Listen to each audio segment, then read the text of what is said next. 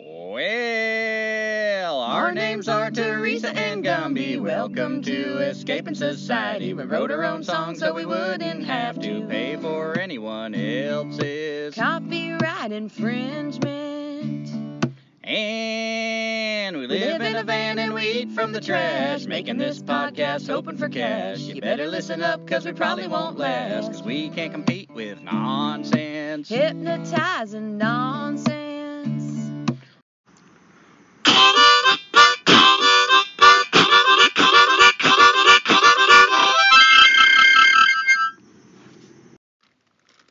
Welcome to mile marker 118. I'm Gumby, I'm Teresa. and it is a gorgeous early February day. The just morning is full of the promise of spring. About a week ago, I started hearing my first chorus frogs, which uh, might be my absolute favorite nature sound, but is definitely one of my favorite nature sounds, partly for the reason of when I hear them. There are kind of winter frog song around here. And uh, man, right when winter is the longest and the coldest, and I just feel the most used up, um, that's when I start hearing those chorus frogs, and it's like a reminder of, uh, you know, hope is on the way, the dawn is about to break, spring is coming. Where's Eh, around here? Huh? Where's around here? around here, you know, down in the bottom, Oh, in the bottom. a rock bottom in North Carolina, Piedmont of North Carolina, outside of Durham. And uh, when I start hearing those chorus frogs, it's around the same time of year that I start seeing daffodils bloom. And uh, those two signs together just uh, raise my spirits, renew me, get me ready for another year, another trip around the sun. Mhm. So, uh, how you doing, Teresa? What do you want to uh, what do you want to talk about? Wow. Well, I would also like to uh, to add that it is a beautiful day, and we had a beautiful day also last Sunday. That was the day that we went on our epic walk around the peninsula, and our peninsula is like a finger of within the lake that we uh, that we stay nearby. So we just decided like it was going to be a sunny, mild day. Not as mild as this morning, but just something to do would be to walk in the woods. And boy, we had such a magical time. Yeah, I'm sitting here right now, and uh, you know it's so mild that I got my shirt off and getting that that sunlight, that vitamin D, and intimidating Teresa with all my toxic masculinity, just Mhm. just rippling out in washboard muscles. It is toxic. Whew, and intoxicating. Ugh. But last Sunday, yeah, Teresa had the idea. You know, I mean, as our listeners know, it's been a trying time for us. We're, uh, you know, struggling with a lot with my mom passing last week. oh yeah, So- that that we did not um, finalize that.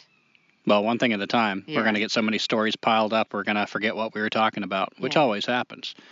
But, uh, you know, so Sunday was pretty soon after that. Teresa said she wanted to go on a walk, and uh, I wasn't sure I was going to join her, but then I was like, oh, what the hell? You know, walk's usually a good idea. And it was such a beautiful day. So we smoked some weed, loaded up some simple things like some snacks, some water, um, and took off and man it was it was about a three mile walk like just on these paths that are kind of rough cut paths for i guess hunters cut them in around fields through the woods and it was just so glorious. I mean it was so renewing. It, it, it reminded me who i am what it means to be a human being and it just really uh, began to refill a tank that was um, definitely in the in the black. Dangerously low. empty. Yeah, we even found one of the things that we found on the walk was this really pretty sunny spot that was just it felt like it was a, a world unto itself. It felt so relaxing and we laid down on the soft grasses and and just soaked in the sun right there in that nice uh, cozy little place. And I don't remember if you wrote it down, but uh, there was something about that place like you just can't describe it and you, Are you talking about the little peninsula with all the beaver chews? Well it was that spot in the sun that i was talking Oh, about. that spot, yeah, where we found two cow skulls and cow skeletons. Uh, yeah, and there were little piles of junk that, uh, you know, depending on your mood, you're going through the woods and you see these piles of really old junk, like from the 40s, and uh, You know, depending on your your outlook, it's either something like, "Oh God, I hate seeing all this junk," or Oh. "Wow, this is interesting. Look at this history. You know, let's sort through it." And we happen to be in the mood to sort through it, and so that actually uh, increased our enjoyment on the walk. We found a lot of interesting stuff. But yeah, Teresa's describing the sunny spot that was one of those good, delicious spots you find sometimes, where it's flooded with sun, soft, dead grass, and you just can lay there, and the temperature is perfect. I mean, not a degree too hot or too cold. And just to lay there and let it all go and just to soak up all that deliciousness, that naturalness, that wildness, and that sunlight. And um, yeah, I found so many little trees. Like I, I got some litter to collect pine sap in, and there were che- trees that were chewed from a beaver, which we found a beaver skull. I don't know if they were chewed by the beaver now dead, but uh, collected a whole bunch of pine sap. I mean, it was more pine sap than I'd ever seen in one place. Huge chunks of it. Big ass chunks, and uh, we just like kept finding litter, and I finally like had a bag of bones and pine sap, bones to bring back to work on bone tools, and uh, pine sap, and it just reminded me how abundant things are. How many you know things are out there that offer themselves that are interesting that are helpful um, if we just have the eyes to look for them and the knowledge of how to use them and the pine sap i'm really excited to have stored up so at some point in the future i can get the kids um, making glue. So yeah great um, do you want to share any thoughts or uh, like insights that were happening i mean aside from just the physical walk was there anything that like moved you on a less physical level?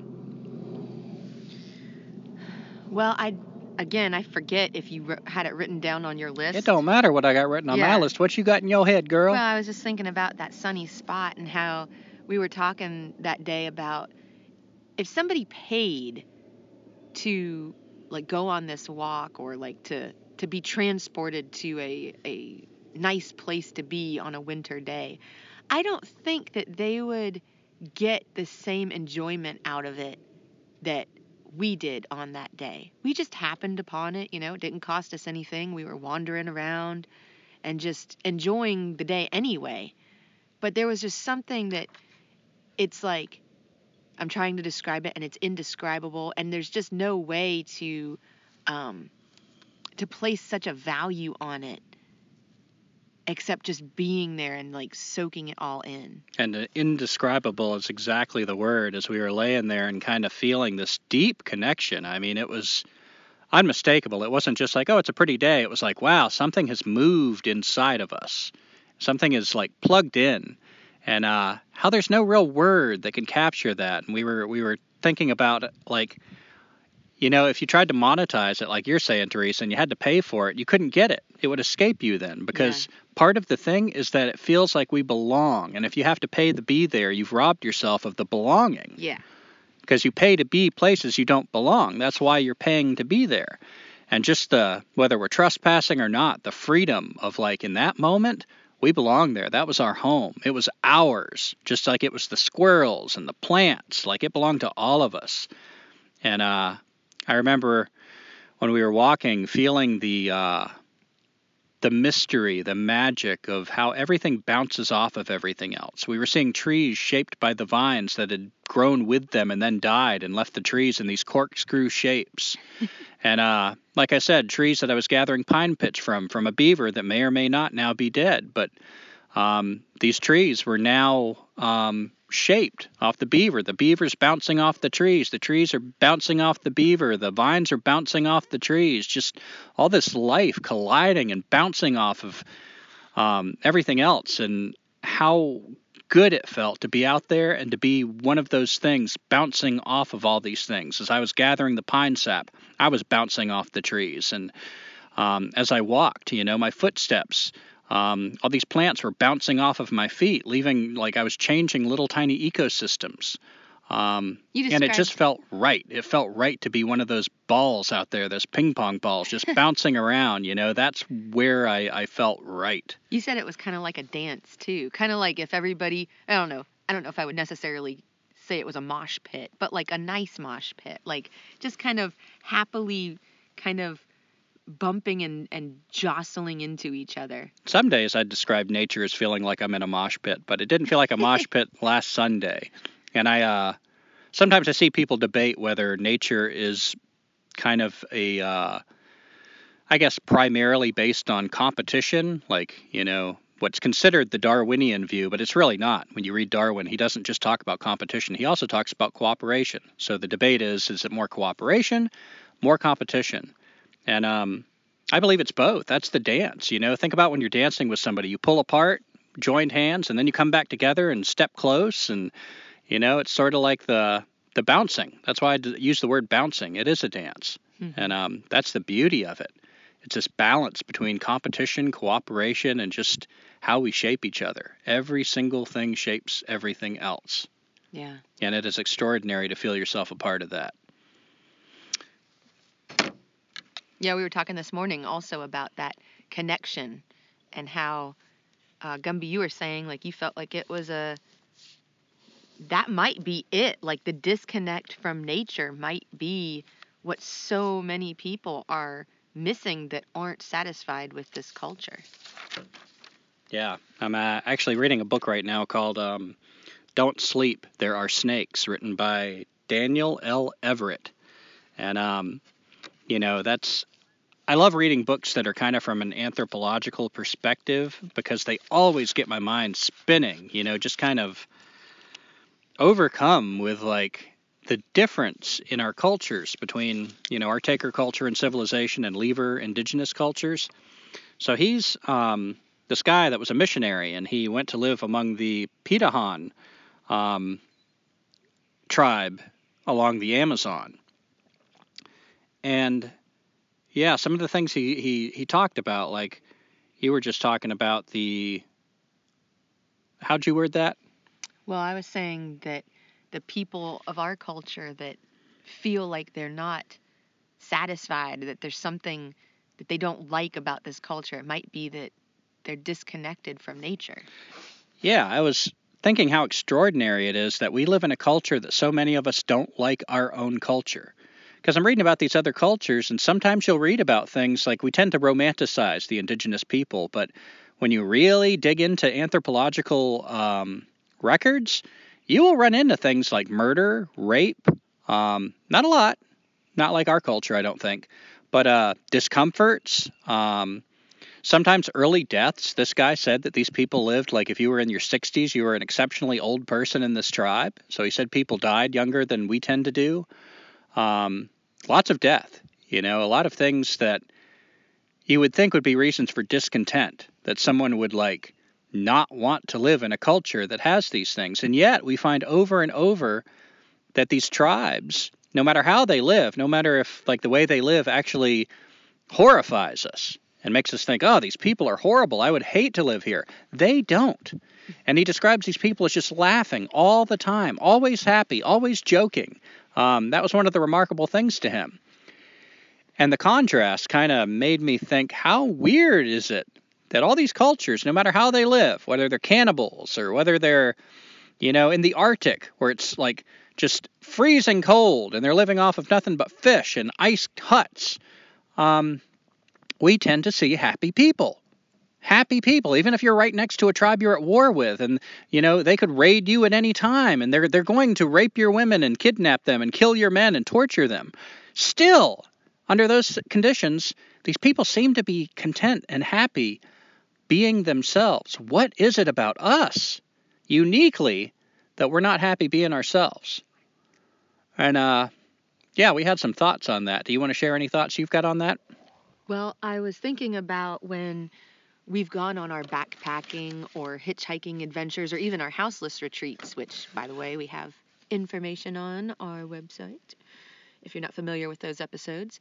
Um, and how when we have less stuff and we're basically just using our feet, as Gumby said this morning, just using our feet to move around, it's amazing at how you can laugh at things that other people might look at and say like, "Oh my god, do you need help? Like you don't have a place you don't have a place to stay tonight? You don't know like where you're going to stop or or what you're going to do?" It's like, "Yeah, we're just going to like walk until we're tired and like throw a tarp over a string and go to sleep.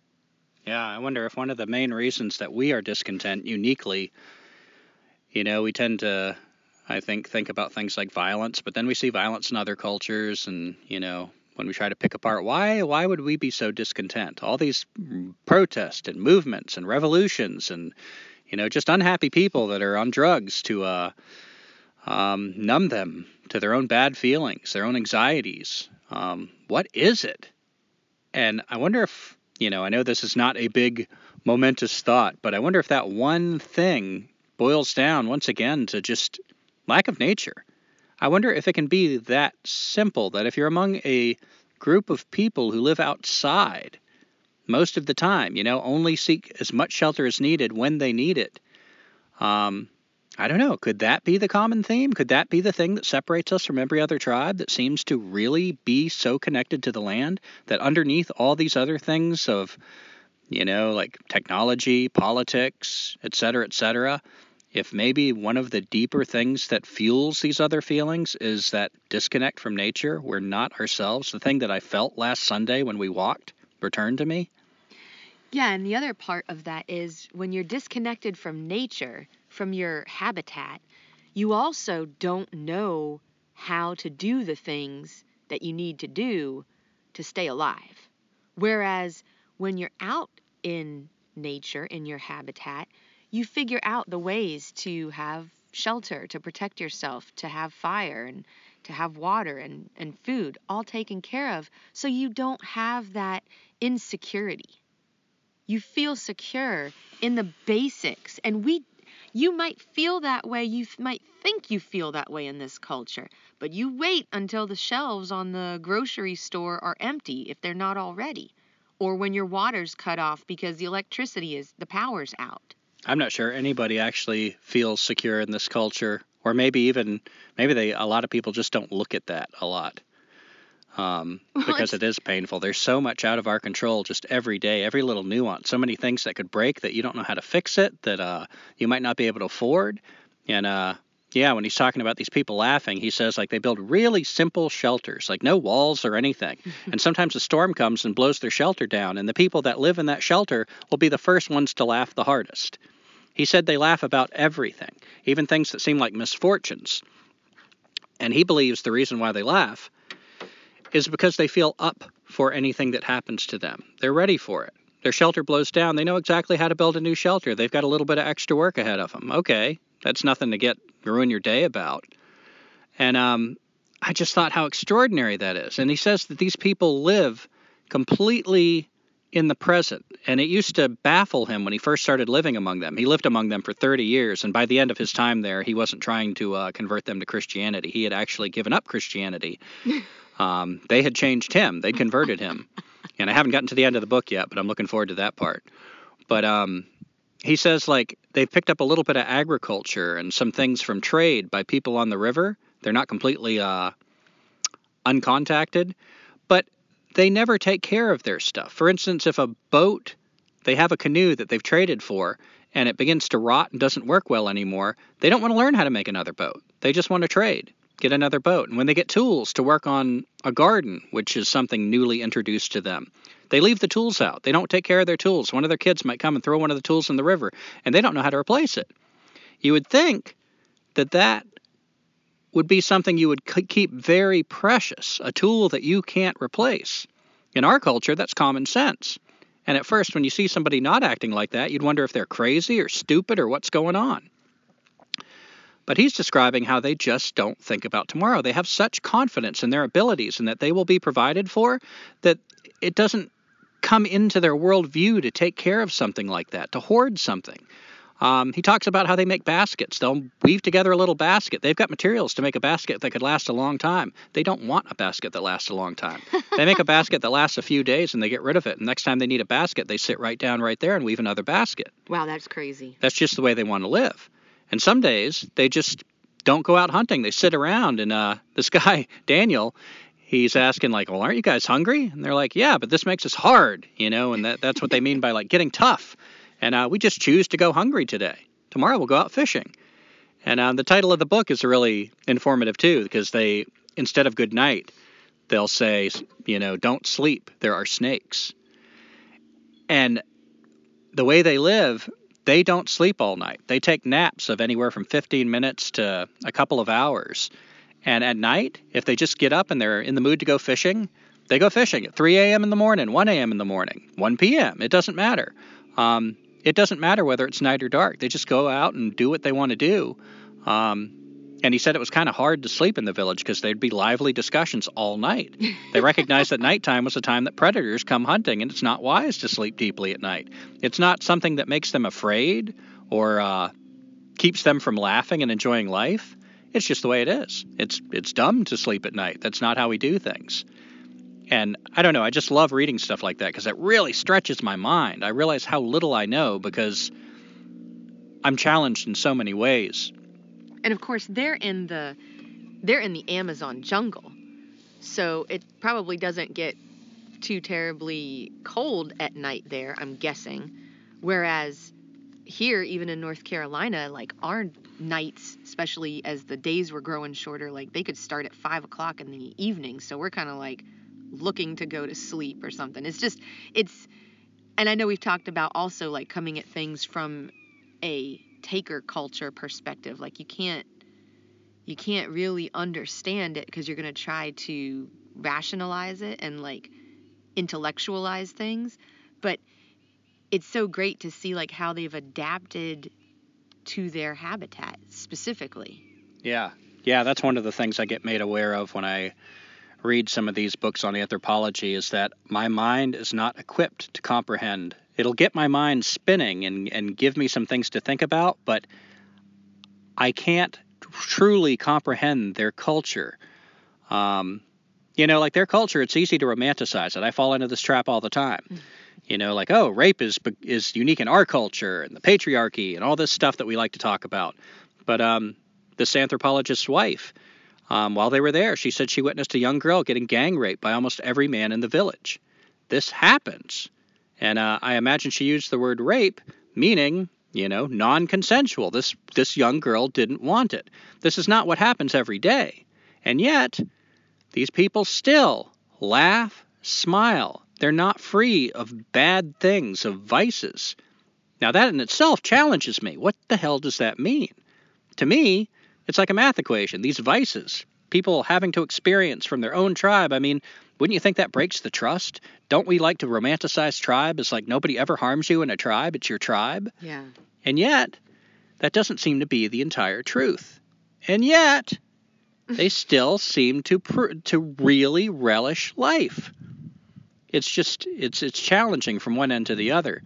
And um God, I had something to say. I get I always get so many thoughts piled up that I uh, if you got another thought, while I try to recall this one. I wonder if it's also the uh, the sense of self might be different in the tribe, and specifically in that Pirahã tribe that you're talking about, versus our culture, where like so many things have to be individualized that we obsess about it to a point where we're not happy. Like we're so obsessed with the things that are going wrong in our lives that we can't hardly enjoy anything. Yeah, and I think it's really key that living for today bit, you know, like Teresa and I were kind of reflecting on how this applies to our life. And one of the things that like we like to go backpacking sometimes, we've gone hitchhiking and there's something in houseless retreats and there's something about that that feels really good in again a way that's hard to define. You get done with it and you feel like something got replenished, something nourished you, and it's hard to put your finger on it because it was uncomfortable. Um, in a lot of ways, the way our culture views things like that, it's dangerous, and yet something felt right. Yeah. And I I want to strengthen that. I want that to be my baseline. That simple thing. I think part of what feels right is like the what Pirahã. Pirahã. It like, like the Pirahã. Chinese, Chinese guy's name. Like the Pitahan. but like them, I think during those times, I feel more like I'm ready for what comes my way. Um, I know how to like, you know, if my backpack malfunctions, I can improvise something. I feel like life has gotten to a simple level during those times where I feel okay. I feel I don't feel anxious. And yet I want like living in the van and the things that we can't control as much to be I want to look at them like gifts. Like, okay, this is going to break. There's going to be a time that I cannot replace this, but that's okay. While it's here, I want to enjoy it. And when I can't enjoy it anymore, I feel strong in the things that I have more control over, like my own feet, hmm. um, things like that. But here's the trap, and I fall into this trap as well as I'm reading this. It, it occurs to me. I think a lot of tribes, when they first encounter like civilization, they trade, and those things that they trade for first feel like that. They feel like gifts. They feel like, oh, we'll just enjoy them while they're here. Look at this special thing. Here's this gun. Wow. I mean, we don't need it, but isn't it cool? And like, let's hunt with the gun while we've got it. But I think we can't help. It's a biological thing. We can't help but become dependent on things. And so you fall into the trap, and that's what happens to indigenous people. That's what's happened to the uh, the Indians that uh, were um, trying to get rid of the British during Gandhi's time, and he was warning them. Um, Tecumseh gave the same warning to the uh, indigenous people of the Americas. Um, you know, don't trade with them. You've got to get strong in your own stuff. And so I think we fall into that trap because mm-hmm. it does give you that sense of like, I can just live for today because I know how to get food. I know how to build shelter. I'm ready for what this world is going to give me. But in our civilization, we don't get that constant insecurity. I don't know what's going to happen tomorrow. Um, I'm not ready for anything. I'm just hoping for good luck. And uh, I'm hoping that like I've saved up enough money in uh, ways that are out of my control because we can't even control that. So that that trap, you know, it's I think I'm kind of we fool ourselves a little bit with like living in a van, which I'm not trying to disparage the van life. It's got a lot to offer, but it definitely is not quite that level of independence where we can yeah. just laugh about anything. You know, I was questioning like why when things happen to us, the the Petawa, their shelter falls down, they laugh about it. Why don't we Pirahã? Why don't we laugh when our vehicles break down? Why don't we laugh when our house burns down? It's because we think, "Oh my god, what am I going to do?" We don't feel equipped to deal with it. That's the difference.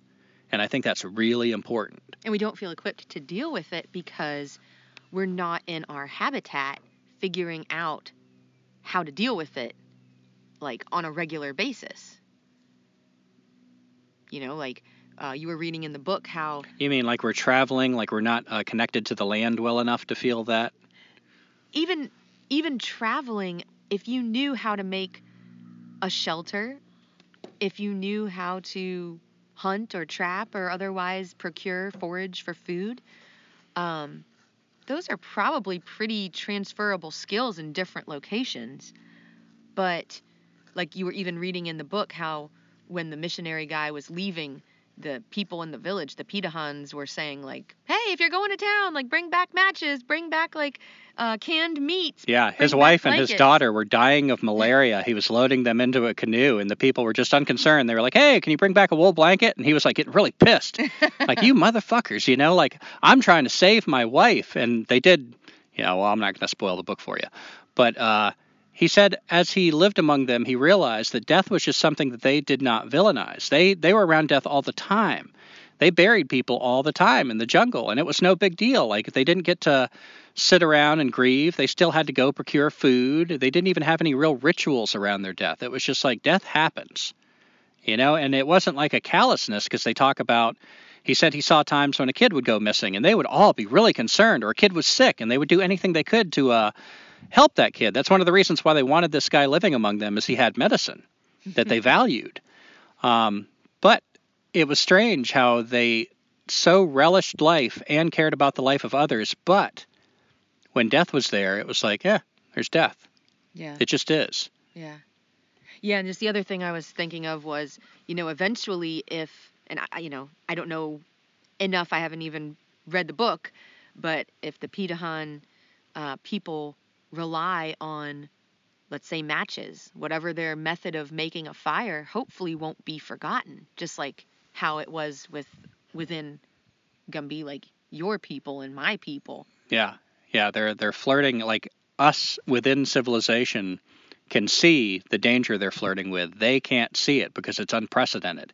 If they find a resource in the forest it's good. Use it It's just an unprecedented situation, just the way we can't wrap our minds around parts of their culture, they can't wrap their minds around parts of our culture. I mean- so these goods they don't see as like addictive and making them weaker and more dependent. And yet we know from seeing it over and over that unless something happens where the trade doesn't increase, which never seems to be the flow of things, it will weaken them and it will be to their detriment. I mean, hell, even in our own culture, Gumby, there are people that like insist that everybody needs to have a smartphone. Oh, definitely. We are definitely more the victims of this than anyone. Yeah, I mean, we're utterly dependent. Yeah. And that's what gives us anxiety. We are utterly dependent on people that don't feel like they're in our tribe, that we know we can't trust. We know they lie to us to manipulate us, whether we're just talking about salespeople, politicians, whoever. We know that we're dependent on people that don't have our best interest at heart and on things that we cannot go out in the woods and make. And that is extremely disempowering. This has just gotten me thinking. Hopefully, this isn't too much of a uh, abrupt change of subject, but it just got me thinking about this NPR article that I came across in my news feed. Damn news feed. so distracting. But it was saying how this is an NPR article, okay? It was saying how scientists are now realizing that they didn't know what they thought they knew about our human immune system and how basically with this uh, pandemic that uh, our immune system can actually work now they weren't saying to not get the vaccine of course they were pushing like you could have super immunity who wouldn't want wait, to I got to back up. Now, Yeah. what, how's that linked to the Peter Well, Hunt? Well, if you think about it, see, before this pandemic, sure, we had people dying of various diseases, whether it was malaria, whether it's cancer, this or that. But we we had, I think, more faith in our natural ability. Oh, so you're saying this is another example that we're relying on things outside of our control, like big pharmaceuticals, for instance, and it's just one more step Yeah. in our disempowerment that we don't feel equipped. Like, where are we going to find these medicines that more and more we feel like we need if um, these people that we have every reason not to trust don't provide them? And they always provide them with like a trick, a cost, Yeah. um, a side effect. And even more than learning how to make a fire with a bow drill set, if you wreck your immune system by not allowing it to be exposed to the natural environment and habitat that you're in, you are going to need all of those drugs. It's it's worse than relying on a lighter or matches because you are literally messing with your body's natural defenses. Yeah, and we've seen it in so many other examples, like our hygiene practices have made us more susceptible to germs and have also selected for stronger germs. So we're kind of screwing ourselves on both ends of that that paradigm. Um, is there anything else about that book in particular that you want to uh, share or speak on? Well, I like Gumby's just kind of reading me passages and we're talking about it. But yeah, I really did like that uh, that the Pirahãs seemed to be able to laugh at so much. And I just I don't know like like I said the only touch of that that I've had that I can at least that I can remember is when we've been uh, living even more simply than our regular daily life around the minivan, which is like backpacking trips, hitchhiking trips, or houseless retreats, where it's just like, well, you know, we don't have a lot of stuff to worry about. And what we have to worry about, we can figure out. Yeah. So we and, have a little more security in that way. and of course, uh, death, you know, being such a timely topic um, with my mom passing, and we realized that last year You know, we talked on the podcast about Teresa's dad passing, and that actually happened. His death date is within two days of my mom's death date. He died on February 4th, and my mom died on February 2nd. Um, she actually passed right after we recorded last week's podcast, Mr. Fetz, that evening. Yeah. Um, but how much that fear of death informs us. you know, like uh, kind of shapes our views on everything and our actions. And uh, that was another thing that I found extraordinary about the Pirahã, is they just accepted death. They didn't expect to live any longer than they lived, and they're like, well, you just enjoy every day, and yeah, of course you're going to die, you know, and I'm going to miss you, and when I die, somebody's going to miss me, and if I'm missing or sick, like people are going to try to help me. We're all in this together, but when I die, nothing bad happened. We just died, and uh, you know, that's something that we could all try to like invite into more. Uh, you know, just consider is that a helpful way, something that we can move closer to looking at death? Because look how much we're manipulated, what crazy extremes we're driven to from fear of death, something that's as natural as life. Um, but yeah, and uh, I guess one thing, were you done with what you wanted to talk about with that book? Yeah.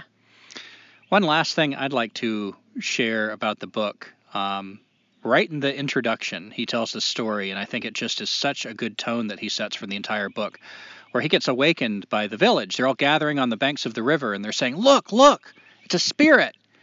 And he goes out there and he looks and he's like, What are you guys looking at? And they're pointing right at the beach, not like in the woods or anything, right there in plain view. They say, Don't you see it? There's a spirit. He's telling us not to go in the jungle today or he'll kill us.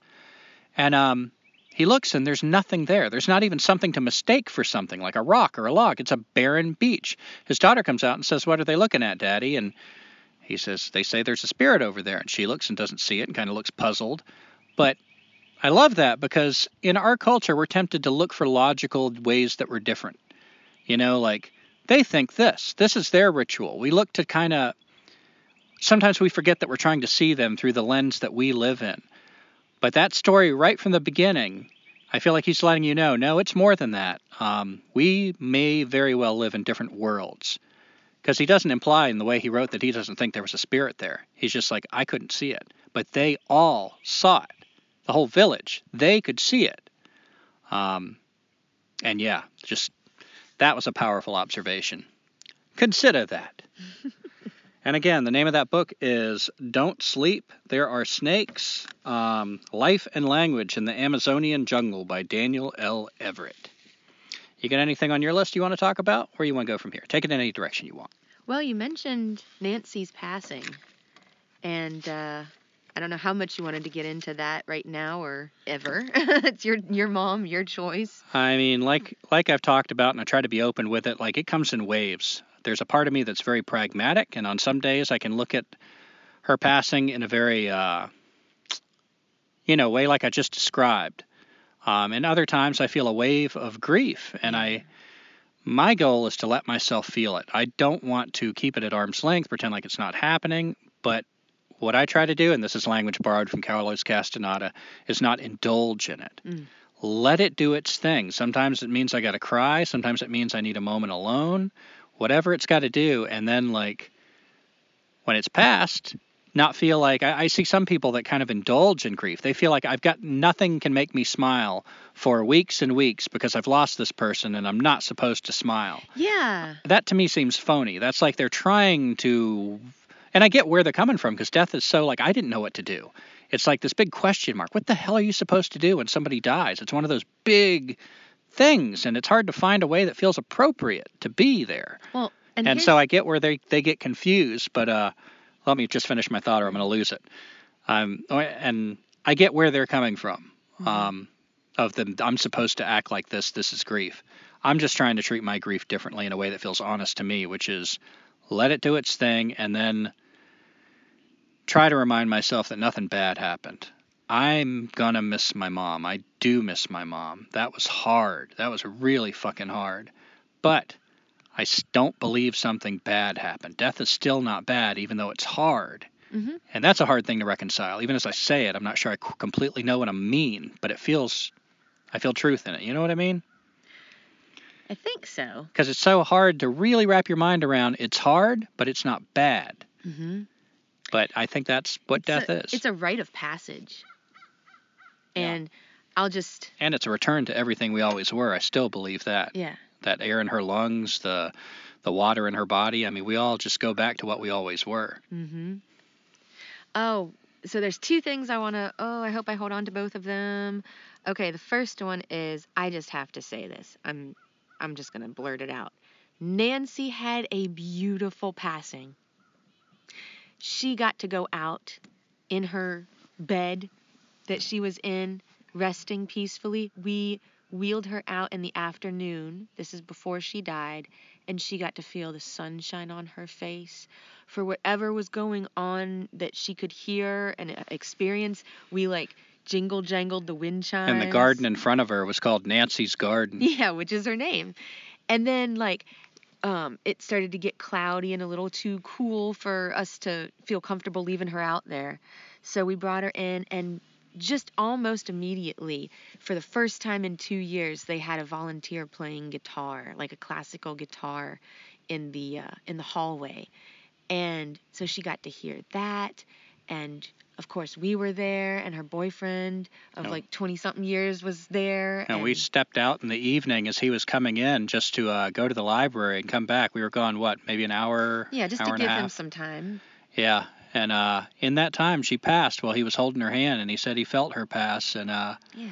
I just feel like she wanted to see everybody one last time. She was waiting for him. And, you know, I feel, yeah, I mean, I always told Teresa one thing about her dad's death, as hard as that may be, is I feel like he had a very fortunate death. He died quickly doing something he loved. Yeah. And I worry about the way we pass, but I got to say, I think my mom had a different kind of fortunate death. I think she had to struggle more because of the way she lived. She had to go through some shit that she had to go through. But in the end, yeah, I feel like it was just I think there was I and of course I'm no I don't know shit about death, but I do feel like um, she did like she went through some hard things there, but it wasn't bad. I mean, it was what it needed to be for her next step. Yeah, and we were marveling at uh she happened to die on February, which is the second month, second, 2022. My mom was born a Gemini and she was born a twin, and her twin sister died at birth.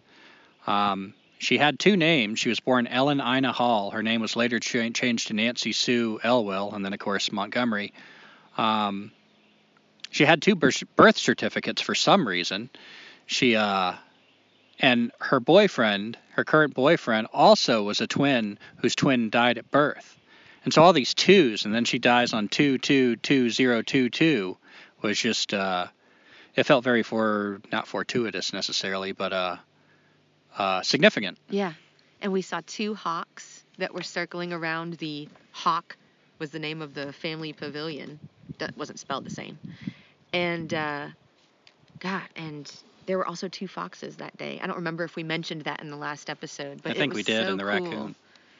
Oh yeah, there was only one raccoon, Mhm. but it ate for two. oh shoot! And what was the other thing I was gonna say? Damn it. Oh well. It'll either come back or it won't. well, I was thinking about. Oh, I th- it came back. Okay, is it about death? Yes. All right, go for it. Okay. It's very strange. I think Gumby was talking about it before, but it's very strange when people kind of tell you, um, like what to expect, you know, like as you're grieving a person that's going to be gone from your life. And I'm, I, I mean, it's again kind of like a hypnosis, uh, uh, casting a spell with our words because we all are kind of led to believe that death is a bad thing. Um, in general, we all are. And then there's this added step of reinforcing that by telling the people, like, you know, you're going to feel anger, you're going to feel denial, you know, you're going to. What if we just simply asked people, how are you feeling? And listened, we might actually learn something. Because for people like myself who've never really experienced a death like right happening in front of me. Of course, people have died in my life, but I've not been there. Um, it's something that is, I don't, I don't want to sound really callous. It's, it's, it's really interesting. I don't know, Gumby, how you would describe it, but it's, it's very interesting. I mean, among a lot of other things, yeah, it is interesting. it's not something that you're likely to unless you are in some sort of like you know nursing field or something like that you don't generally get to be around death so when you experience it for yourself for the first time in your life When you say experience, you mean like a close one, person close to you dying? Being there. Oh, like actually, yeah. Yeah. And and yes, it, it differs on the degree in to which you know this person, but it's so refreshing also to see like, well, I don't feel particularly like what the people are telling me. Maybe in certain instances, yeah, but not in every instance. And we don't hear generally the sides of like, you know, I thought it was really beautiful. I thought that this is, you know, something that, of course, I'm sad that Nancy's not here, but now she's everywhere. You know, like you don't hear those sides of people's feelings because I think we're, you know, if we say it, it's like, ooh, that person didn't really care a lot. Yeah. Yeah. Grief is such an emotionally charged thing. Like it can trigger people. It's a kind of a hard thing to talk about for that reason. But uh, yeah. And one of the things is I sat there, like we walked in, and you know, there's three nurses and a doctor and her boyfriend there, and it's like, well, there's only one reason there'd be this many people in the room, and so they told us my mom had passed, and they walked out of the room, and Red stuck around her boyfriend a little bit, and uh, you know, we both shed a few tears. We didn't. Uh, I mean, we just saw it coming. I guess right then wasn't the time that either one of us just broke. We've had plenty of time to work through that, and still might have more to work through. Probably do. Um, but one of the things that was just extraordinary to me was how fuzzy the line between life and death was. I'd never quite seen that. Mm-hmm. I'd seen my mom unconscious for these days, laying there, but breathing and uh, moving a little. And then to see the life gone from her body and just to, uh, you know, she wasn't cool yet. Her lips were still pink. Mm-hmm. Um, I could still go over and touch her and kiss her forehead. And um, I don't know. I guess it just never clicked with me how close death is to life. I guess I just thought there'd be some big difference, like, oh, there's a dead body, and I'd never been that close. I've had people that have died to me, died that were close to me, but I've never actually been there during the time when it happened. So I guess And- that's what you're talking about, like actually being there for death. Yeah, and you've killed animals like in survival situations. Yeah. So you've seen them die, but it's different. I've had that move me in different ways, yeah. but yeah, Yeah. it is different. Yeah. Yeah. So yeah, that was really significant, and uh, But just to remember, I mean, not to interrupt you there. I didn't even know where I was going. So That's why I was interrupting. Uh, just to remember that if you can, um, ask the person how they're doing. Of course, you got to read the situation. You don't want to like just make them fall apart when they're in the grocery store or something, like I do, um, at a Chinese buffet. But um, like really feel out the situation, and instead of telling them how they're going to feel, listening to how they actually feel, you might learn something. We all might learn something, especially if we stop repeating the same spell when it comes to death. Yep, I think that's generally what we all need is listening more. And uh, I think sometimes I think I'm a better listener than I am because I listen to things other people don't, but I forget about the things that I'm not listening to, mm-hmm. which sometimes are things they are listening to. You know, like little things, like you mm-hmm. writing cards to people and stuff like mm-hmm. that. You know, when I'm faced with death, like I said in our last episode, I see the importance of that. But when I'm not right there, even now, I feel that that fading away. I don't feel like I want to write cards to people. But right then, I realize what the hell's important about that. And uh, yeah, I marvel at people like you're seeing something I'm not, and I think it's true. That's one of my blind spots. I just I can try to act on what I don't see because I feel the truth in it, but I don't see it. Mm-hmm. It's weird. It's nothing but a blind spot. And I was also thinking like how we celebrate birthdays, you know, I'm thinking of people, especially like famous people who have passed, but it seems to me more important to celebrate death dates. Like that's the day you graduated. That's the culmination of your Yeah. life. That's the that was the day you had been training for your entire life. That was the big game. And the big game is how you leave this world, just leaving this world. Um, like we talked about in Death Cult. What if our entire life is training for that last day? Because if you can get that last day right, whenever that might be, and you know, for my mom, her last day was, I don't know, you might say the day of her second stroke, because after that, her choices are limited. She's in bed and comatose. Um, but whatever that last day is, like, what if you just spent your whole life training for whatever would make that the best possible day on this earth? What would that life look like? And uh, You know, it's one of the things death teaches. It's like it's like in those movies that are kind of generally corny movies where the there's a coach or somebody that's like, "Come on, give me all you've got," and like you do, you see the person that's like supposed to do that, and then the coach is like, "That's not good enough. I know you've got more." Like not holding back. We were listening to that uh, episode we had last night uh, of our podcast talking about the movie Gattaca, right?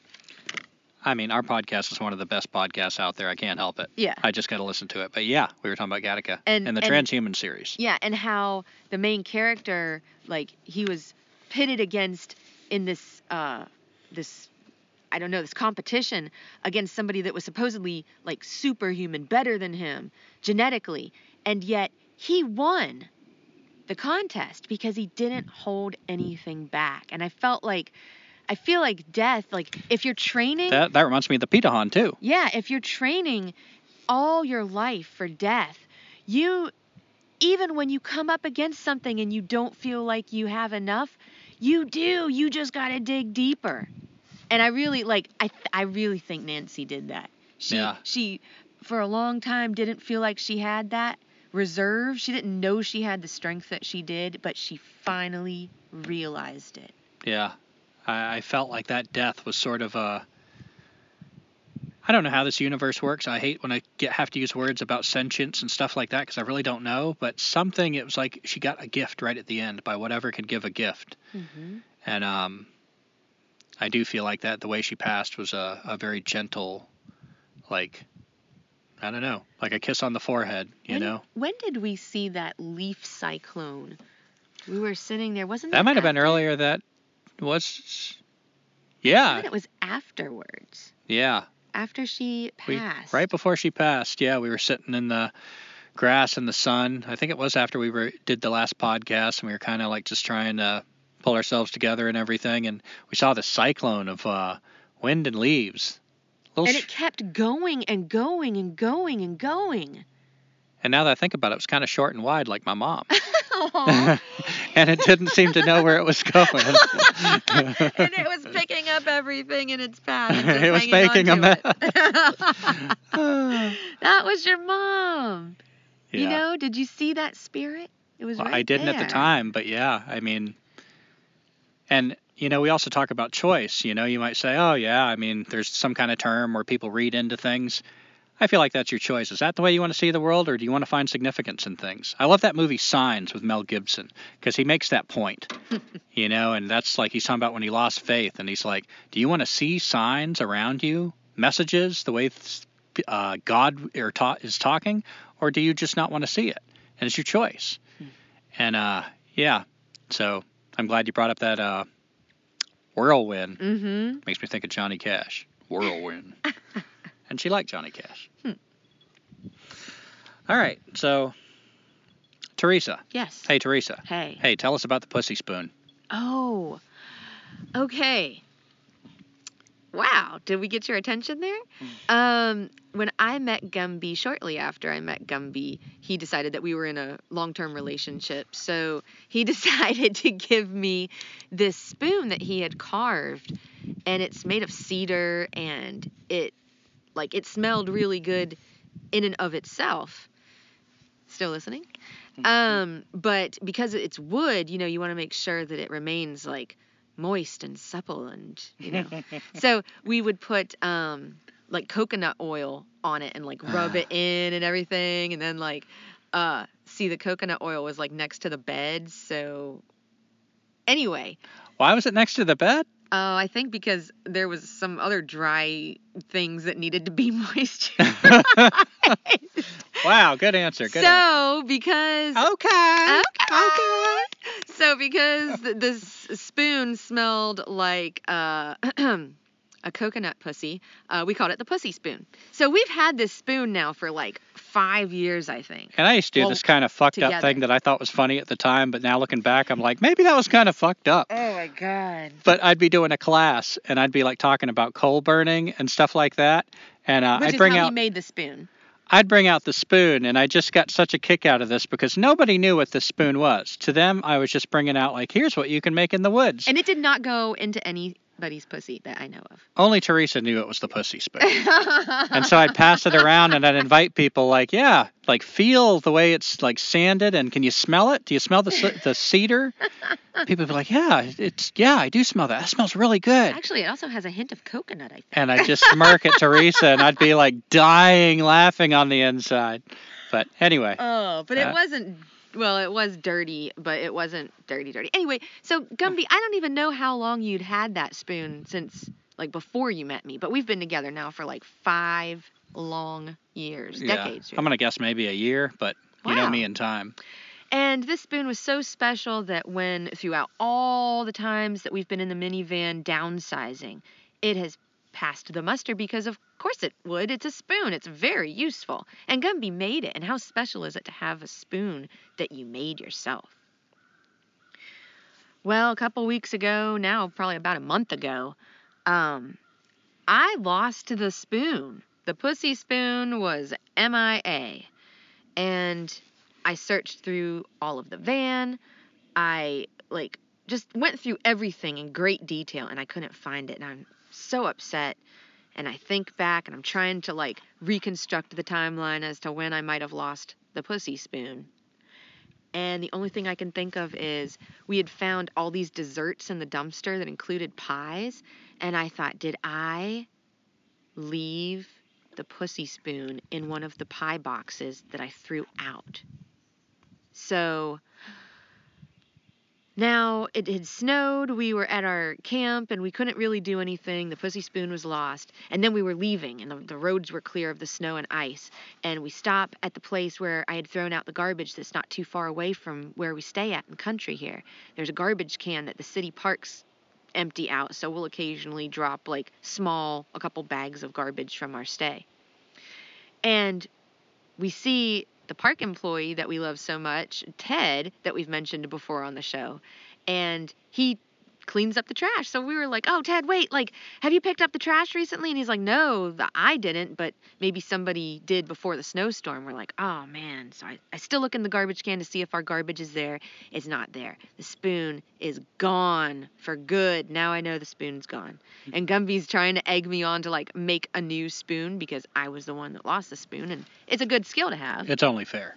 It's only fair. You lose the pussy spoon, you got to make a pussy spoon.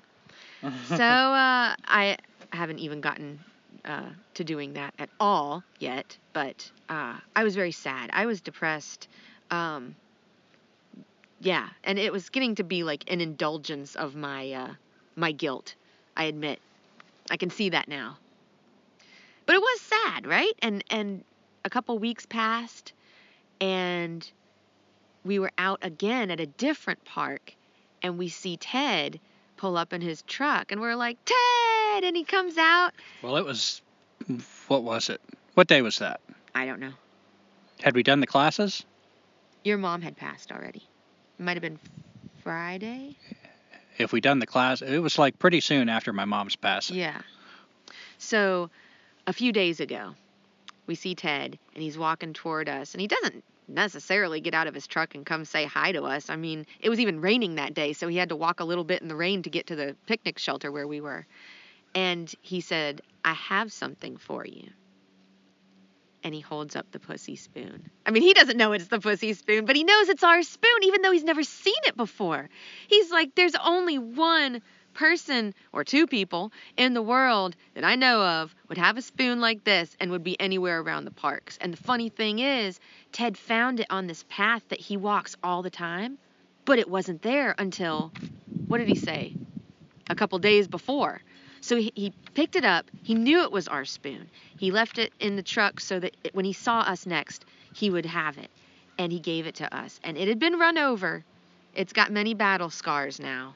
It's actually in a better shape to work as a spoon. I just got to like sand out some of the cracks and it's, stuff. It's flatter now. It's not as deep of a spoon, which, yeah, it was kind of awkward to eat certain things with. But it was still, and still is, a very um, special spoon. One of a kind. Yeah. And Ted, man, look yeah, at that. right on the Ted. And uh, the series of coincidences that had to happen to bring that spoon back to us just kind of blew my mind. It felt like, you know, like I said, like looking for those things that are just like, wow, what are the odds? I feel like that happens all the time, and we just don't think like, whoa.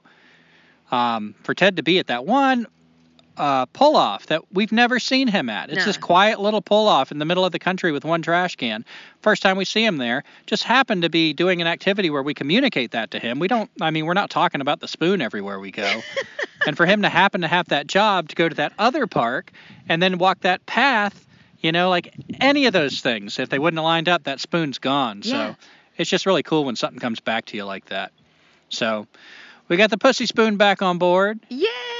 And the only thing I'm uh, allowing myself, you know, like we don't really keep mementos. We can't. We feel like our philosophy can't keep mementos. But for now, I'm taking Fitz. So we got Fitz like riding along with us. I put him out in the sun on pretty days, and Aw, that's my one kind of. Um, Mr. Fitz. Yeah, old Mr. Fitz. So he's on board. Mm-hmm. Mr. Fitz and the Pussy Spoon. What else you got? Well, we could go in a few directions, Teresa. Oh. Oh, can I share this high thought that I had the other night? Oh Jesus, It's just random. I knew that. so I said to Gumby, because you were like doing this weird, like rubbing your hands together da- dance. hey, you leave me alone. I'm a white person and I still like to dance, and damn it, I have a right to try. I don't know if that's a right. but That might be uh, white hate. it's a macroaggression. So I tell him, don't be self conscious. I don't even know if I exist. So that was my high thought last night. Oh my God. And was it as Didn't I tell you that if you write anything down when you're high, you're going to look at it the next day and it's not going to be as good? I, I think it's clever and witty and deep. Okay. Say it again. Don't be self conscious. I don't even know if I exist. It is deep. I'll tell you that. When I think about it a little bit, it's deeper than I first think. Thinked. I think the word you were looking for was thinked. What'd I say? Think. Yeah. Think. Thinked. All right. We could either talk about socialism, we could talk about current issues. Oh my god. I'm going to give you the rundown. Oh, wait, wait, wait. I know where I want to go next. Okay. Well, I wanted to talk about the climate, this climate change stuff. And uh, Climate science? cli- is that what it's called now? I don't know. Well, Just ask its pronouns. I pay no attention to the dire climate predictions anymore. I don't share their hubris and pessimism, and I don't trust them. Um, they're too far gone to even know what they don't know. I say Mother Earth and life is not subject to the rules of white coats, and I believe is more powerful and magical and mysterious than anyone can imagine. Typically, whenever they want me afraid, they're trying to sell me something. Now, when I say sell me something, it could be an idea, it could be a politician, it could be, you know, I mean, that's their main tool of manipulation is selling us stuff. Um, no matter what they say, I want to live as simply and wildly as possible, not out of fear of anyone's predictions, but because it's a right and beautiful way to live. So, you know, I, I wonder like this climate change stuff, it's got us so scared, and I understand why we're scared, but here's the thing what's the point of being scared unless it motivates you to change? Exactly. So what I see is a lot of people scared shitless that still are not motivated to do the the big things that would have to be done to not contribute to it. So, my premise is no matter what they say about the climate, that only helps them to manipulate me through fear because there's no other reason to make me just needlessly afraid unless they're trying to sell me something. Right. Something. right. Electric vehicle. I don't need that. I already think the best way to live is as simply and wildly as I can get, as close as I can get to that. Maybe I can't break com- completely free, but I keep finding I can get a, a little touch closer. So as close as I can find my way to getting to live living free and wild. And uh, if I can do that, it's good for the climate anyway. It's the only thing I can really do. Yeah. So I don't need the fear. Hear, hear. Oh, do you think that when people are fearful of the climate stuff, but don't do anything themselves, would you call that indulging? Uh, that's not the word that I mean. I guess maybe that's not the word that comes to mind for me. Um, They're like, what are we gonna do? What are we gonna do? I guess you could say it's in like you know I'm trying to think of like what Don Juan would say here, but I guess you could say they're indulging in their blindness Hmm. because it's something we can all see.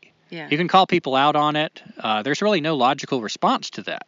We are all doing things that we know aren't necessary, um, and we know are damaging something that we are getting more and more scared shitless of. That's just it. I mean, how do you argue with that?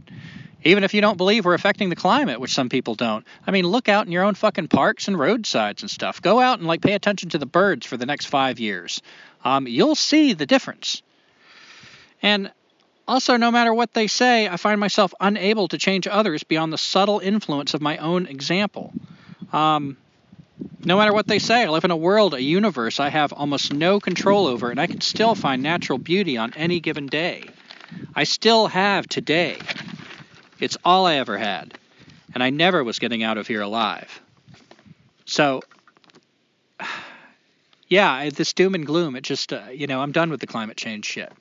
Um, I'm doing everything I could, even if I was scared of the climate, the climate change. But what I see is it's not helping people change. And what I think is the whole point is what changes you? What changes the course of your life?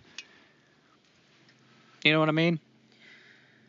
I just keep going back to the thought of, um, like you were saying, why live in this fear? Either do something about it, and by you doing something about it, you being everybody that's listening, everybody that's listening tells somebody else, do something about it and change the world, or just fucking enjoy the sunshine before it burns your skin off your bones.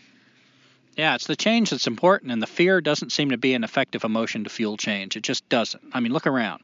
People are scared shitless and doing the same shit they've always done. You're choosing to live in fear. That's what I mean when I say they're Yeah. indulging.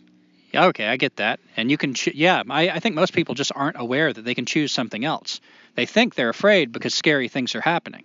They don't realize that it's just that things are happening, that you can look at it differently. It's not intrinsically scary, hmm just like death, just like We're doing. hell, like getting a vaccine. Like everybody, you know, if you're, I, who, who the hell would still be listening to us that's pro-vax? But let's just imagine somebody is, and uh, you would tell the same thing to a kid that you want to get vaccinated. You know, like, uh, God, what was I just saying? Well, we were talking about fear and indulging and not doing anything and also not enjoying. Yeah, like, you know, go ahead and face the fear and get the shot, and that it's ultimately for the good. Something along was what I was saying. Well, I mean, if you've got the, put it this way, if you've already gotten whatever the hell's in that shot injected into your body, man, just enjoy your life. If you're still fearful after that, you're indulging. You're indulging. That's not medical advice. That's practical advice. Yeah. Damn, I wish I'd get that thought back. Felt like Uh. a good one. I'm sorry. and let's see. Did you have anything else you wanted to say about the climate?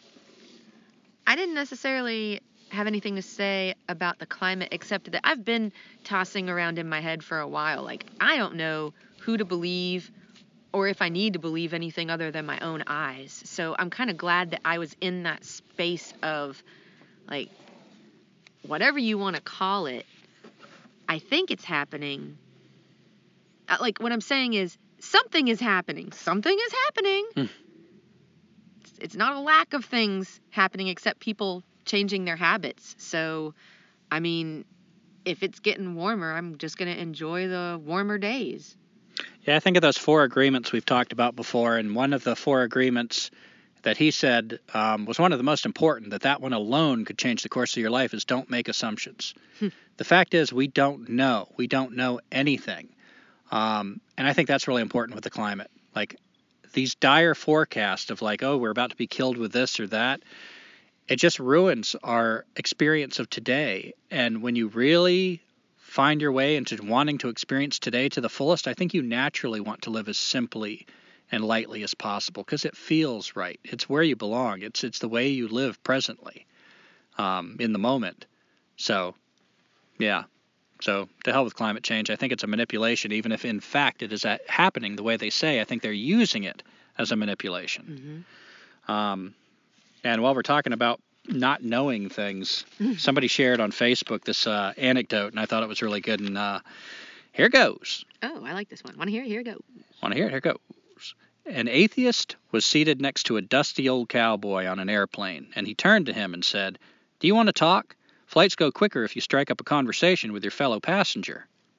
The old cowboy, who had just started to read his book, replied to the total stranger, What would you want to talk about? Oh, I don't know, said the atheist. How about why there is no God, or no heaven, or hell, or no life after death? As he smiled smugly. okay, he said. Those could be interesting topics, but let me ask you a question first. A horse, a cow, and a deer all eat the same stuff grass. Yet a deer excretes little pellets, while a cow turns out a flat patty, but a horse produces clumps. Why do you suppose that, suppose that is? The atheist, visibly surprised by the old cowboy's intelligence, thinks about it and says, Hmm, I have no idea. To which the cowboy replies, Do you really feel qualified to discuss God, heaven, and hell, or life after death when you don't know shit? No! Fact check false. We don't have any record of any old cowboy ever being on an airplane. And what I like about that is, damn it. Oh, my brain just went. Oh, what I like about that is we don't know what the cowboy thinks. what do you think, Teresa? I just I just love how very insightful that is. And I just love the idea of a cowboy having so much more wisdom than somebody that's like phil- like used philosophy to define their entire being and forgotten to live and experience things on their own. Yeah. And I like the way the story's told. The cowboy never has like uh, we don't know what his beliefs are, but like Socrates, he's pointing out to the atheists like You don't fact is like you don't know shit, and we don't. I get the impression that the cowboy also is saying like I don't know. Yeah. I got my beliefs, and uh, I think that's a really powerful, you know, lesson and uh, part of the story. Mm-hmm. And I like how the cowboy was reading a book. Yeah, I thought it was funny all the little things in the story that kind of like, I mean, like he just started to read his book. You know, that was in there. Like he's being interrupted. That's what we need to know. so we know that the atheist is annoying. Um, the atheist smiled smugly. Oh yeah. you know, it's just really like paints a, a really clear Mm. picture of where and it's painting us. painting the story. That's important. hmm And I want to talk about some current events. Okay. Um, so, what is something that you've seen in the news lately that caught your eye Uh or your attention? I neglected to write down my source, so haters, you're going to have to do the work for me. But I saw an article that was talking about research showing spike proteins showing up in heart, lung, and liver tissue, spike proteins that are not supposed to be there. Um, and this was in bodies of people that had died from COVID. Uh, did I say that right? Hmm. I don't remember. It was in the bodies of people who had died from COVID, the spike proteins. Yeah, and Oh, or did you mean died from the vaccine? well, died from the spike proteins being in their organ tissues, okay? Can I just leave it at that? That's what they died from. It was an autoimmune response to the spike proteins that produced a cytokine storm in their bodies, which was auto, autoimmune attack on their vital organs. But as it pointed out in a, if it wasn't the same article, it was a different article. Once you're dead, nobody needs to know if you were vaccinated. So, if you died with, I'm assuming traces of COVID in your body, if there are like the spike proteins in your uh, vital organs, they either came from the vaccine or they didn't. But what I'm getting at is nobody's asking whether or not those people had been vaccinated. Because it doesn't matter unless you're alive. Hmm. Nobody's keeping track of that fact. Wow. You're too high for this, aren't you? No, no, I'm following. I'm following. And uh, what do you think of the Freedom Convoy? Oh, well, you know, I don't know what to think completely because there is just so much in this world that I will never know, and I don't really care to know. But I do think it's cool that truckers got together, and if it wasn't, um, you know, just like a big publicity stunt and they're getting paid under the table for showing up, I think it's really cool that we can still get organized um, in ways that are seemingly defying government uh, authorities. Yeah. But I don't know how long that'll be for. Yeah, like all things, you know, that you're not involved in. Sometimes, if you, even if you are involved in it, we don't really know what's going on. That's the bottom line. I don't even know what's going on. But from what I've heard and what I've seen, um, I really support it. I'm excited that like they're organizing in this way and that this might actually catch on of, of like a more effective way to resist. Um, and you know, we've got some experience with truckers hitchhiking and everything, so it's kind of cool to think about like that culture. You know that uh, in my experience talking with truckers at truck stops and stuff, there was like a growing feeling of discontent, you know, from the automation and the computerization, and you know, a lot of them can't pick up hitchhikers anymore and stuff like that, and um, just a growing restriction on their freedoms. And that was before the pandemic. So I can definitely see this being a trucker movement and coming from the truckers. Um, and these few people that are giving it a bad name, I mean, this is an old play. We see this all the time. you know, whoever's flying like Nazi flags and shit like that, I bet they have some connection to the FBI or CIA.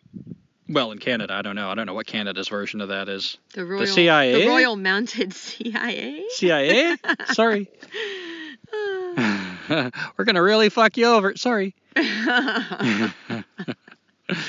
But yeah, I mean, there's always that's a common tactic. Like with the January 6th insurrection, um, you know, the main leaders, organizers, some of these groups, like the Proud Boys and people that were supposed to be there, they still have not been tried, uh, have been, what am I, convicted of criminal charges. Mm.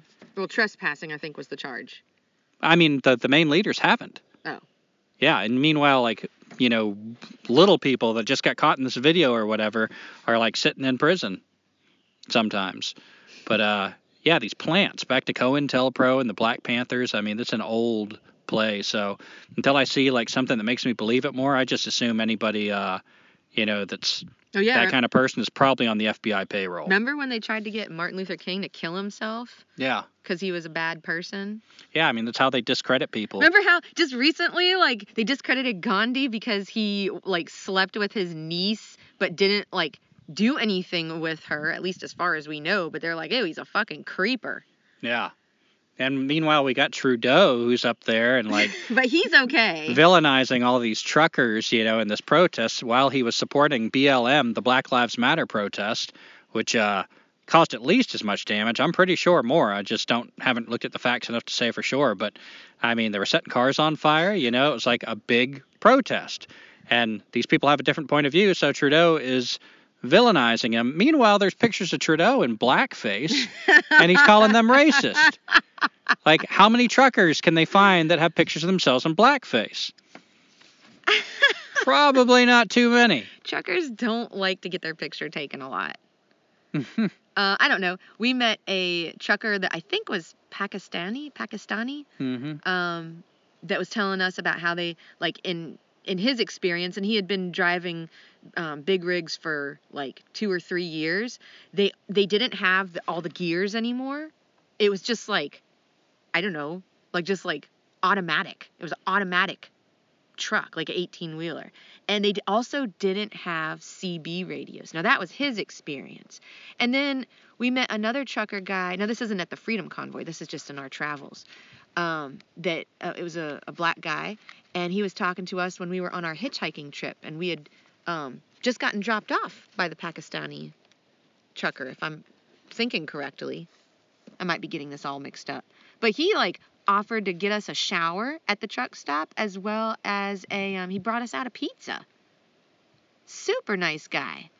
And uh, and of course there's oh, other people at around. that truck stop in Virginia. I think so. No, that wasn't the Pakistani guy. He was really nice, and he Oh. dropped us off at the truck stop, and it was this old black guy. well, no, that's what trucker. I said. I didn't know what the the chain of events was. But anyway, the point Well, was that was yeah. the chain of events. Yeah. So the, the black guy was, and these are, you know, two different people, both nice people, both not white. Um, and the white people that we encountered that were at the truck stop, they were all pretty nice, except that one guy that was like the manager of uh, truck stop at a different place. Managers of any color are assholes. It's how you get to be a manager. That is true. So, I mean, again, I was just relating this because um, the Freedom Convoy seems to be made up of a diverse group of truckers who are for their freedoms of not having to be vaccinated to do their job. Um, and like Gumby said, there's a, a picture being painted, being constructed around like, oh, well, when you think of a trucker, of course you think of yeehaw, you know, just like a, a redneck, racist, probably neo-Nazi. And that's just simply not the case. Simply, It's simply not the case. as it were. As it were. Yeah. And, you know, speaking of the craziness on the left, um, another video we encountered this week was uh, this this black guy was in an elevator. I think this was in California, and um, he didn't have a mask on. So these two white women get on the elevator and they're wearing masks. And at some point, they start trying to kick him off the elevator. So he brings out his phone, and the video, which is on our Facebook page um, and was put on TikTok, was him taking a video of them. So they whip out their phones too, and they're starting to beat him. Like they're like, "Don't touch me!" And the woman takes off her mask long enough to yell at him, "Don't touch me!" and then puts it back up. And they're just out of their minds. They hit him in the face with their phone, and while they're beating this black guy for not having a mask and he won't get off the elevator, they're yelling, "Black Lives Matter! Black Lives, Lives Matter!" it's it is so absolutely crazy. You have to see it with your eyes. You can't just listen to it because it sounds like it's it was made up. It was so up. crazy that Teresa was like, "I don't believe that." And then when you watch the video, it's like, "No, that was not scripted." no, Oh, that was not a staged event. That was, and you know, I I hate to laugh, even though it's hilarious, but it's really a sad commentary of first of all the black man getting hit in the face, and I don't even think he's gonna press charges against these two crazy ass old white women because they're crazy. They are fucking like they've lost their minds. yeah. I Yeah. just, I mean, when you watch it, it's uh, it's part hypnosis, it's part hilarity. I mean, it's it's perfect for entertainment value, but it's really sad because these are not the only two white people, white women, or people in general. They're acting this effing crazy. Yeah. And, you know, we target the left a lot because the left is just so fucking easy to target. Um, and I've been in like several debates with leftists um, this last week and recently. And this kind of like just craziness is not rare. Like people are are just losing their minds about stuff. Um, I'm trying to think of an example right off the top of my head, but uh, I also wanted to say it's the right too. You know, I had I and when the same day I had somebody on the left call me an imperialist capitalist, and then later that day, um, somebody on the right in a different conversation called me a leftist. Yeah. And it was, yeah, just people are losing their minds on both sides. Like I said, I see it more on the left, but it's not absent on the right either. I think people are just going nuts. Yeah. Yeah. Yeah. I got somebody close to me that's uh well, I got a couple people close to me that are going nuts aside from Gumby. Uh I want to keep it a little vague because I, you know, first of all, I don't need to be airing all of uh, everybody's business on this podcast. This You know- after the pussy spoon. well, that was my business. Mm. But anyway, the um, the people that I'm talking about are uh, suffering, um, but also I think a little bit indulging in their uh, in their rights of suffering, if you will, if you will, as it were. Uh, and leading to a lot of um, miscommunication, a lot of confusion, and nobody's enjoying life, including myself, because I'm now caught in the middle of it. And I'm having like, I feel like heart palpitations happening, and Gumby's trying to be like, just, you know, calm down, like, think of, just like, get your wits about you. Look at the birds. Look at the birds, because it's like this this poison that's like from one person to the next and then you know and then i talk about it and i'm passing it on to you and i'm sorry i'm trying to keep it vague but it's just um, people are really suffering right now and when we talked about you know climate change like you're either going to do something about it or like just stop fearing it. Like you're obviously not fearing it enough to change any of your habits. So why don't you just enjoy your life if you're not going to change? Why are you feeling bad about it? You're indulging. It's useless. They are indulging, but we all indulge in something, and I think they get stuck. Like, uh, they are aware of the the the thing to fear, but they don't feel able to change, and so that's why people are suffering so much Well- because they know that they are the architects of their own destruction. They know it. And this applies what you're saying to a lot of situations, not just the climate of the No, earth. I agree. Yeah, and pretty much the whole uh, human experience in our civilization right now is some version of that. We know we're the architects of our own destruction, and the average person thinks they're powerless to do anything about it. They've been so indoctrinated that to think like of giving up civilization at this point feels like uh, Dante's Inferno. They're going into hell. Like it would be better to just die in civilization because these things these people are so deeply entrenched in and addicted to. And uh, Even in our life, we I wish I could give everybody that walk last Sunday. Yeah. Yes. Yeah, and I invited some people out um, for this weekend because it's supposed to be even warmer than it is today. But um, I guess I'm just. I really want people to reflect on their situations because, like you said, I think it's a lot easier to point a finger Hey, at somebody as versus yourself. if you want to make the world a better place Take a look at yourself. and then make a change. Yeah. That's what a great man once said. Yes. Oh, I don't know what else I was going to say. I forget. That's all I got. Shit, I don't even remember what you were just talking about. What were you talking about? Um, I, well, I was I was talking about people indulging in their victimhood, which Mhm. is a big problem in society today. Whether it's a um, personal problem or a worldwide, global planet problem, it's all it's all the same. You're choosing.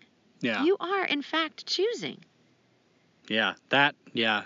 Tom Brown, when he uh, you take the first course with him, his standard course, at the very end, before he sends everybody home for the week, he tells the story he calls Grandfather and the Fisherman.